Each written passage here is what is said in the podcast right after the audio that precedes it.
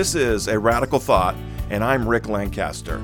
Let's take a look at a verse or two from the Bible and see what God might want to say to us today.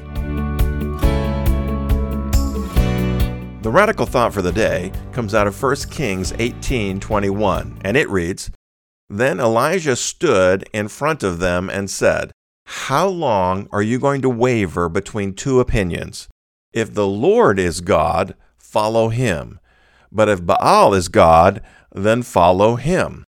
But the people were completely silent. Elijah is confronting the people of Israel. They've been following the example of King Ahab as he leads them to worship Baal and other false gods. They're also worshiping the true God. Elijah confronts them and tells them to decide for themselves who the one and true God is and worship him only.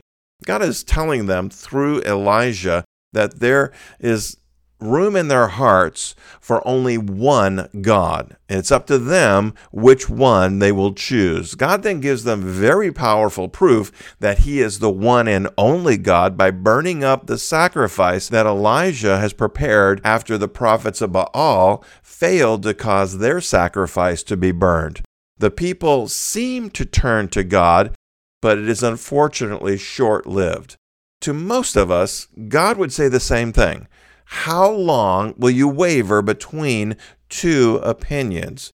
We may have allowed something else to come into our lives and divide our heart in two.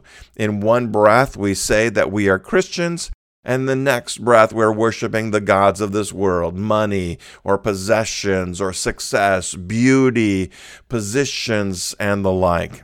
Uh, there is only room in our hearts for one true God. The choice is yours, and your actions and life will reveal your choice to God and to the world. King Ahab had the choice of leading the people of Israel to God or away from God. He chose poorly. As leader in your family, community, or church, you can make the same choice that King Ahab did. Your choice affects not only you, but all those around you one of the rules of leadership is that where the leader goes, the people are sure to follow. Where are you going? Are you going to God? Later in the text that we're looking at, we'll see God supernaturally delivering King Ahab and the people of Israel from the hand of the enemy king of Aram.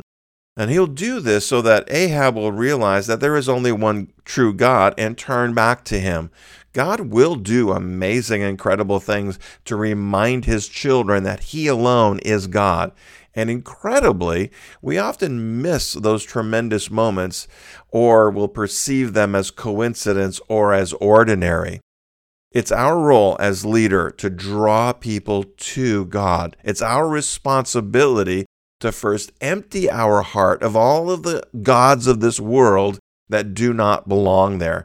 And then we are to teach the people who are following us to do the same. We must first choose and then help them to make the right choice as well. As leader, you have tremendous influence on those around you.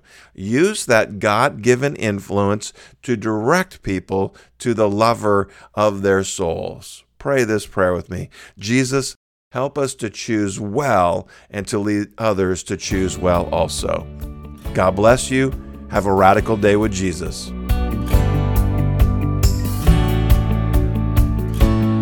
Thank you for listening to A Radical Thought. The Bible or Word of God has the power to transform lives. It's my hope that these brief messages help you to pause and reflect upon what God might want to say to you or to someone in your life. If you enjoyed this message or found it useful, let us know and consider sharing it with someone who might appreciate it. You can subscribe to this podcast anywhere podcasts are found. Look for A Radical Thought or Rick Lancaster and find other podcasts that I put out. In the show notes, you'll find a radicalthought.com where you can find other resources to help you glorify God, bless others, and grow faith. Until next time, be radical with Jesus.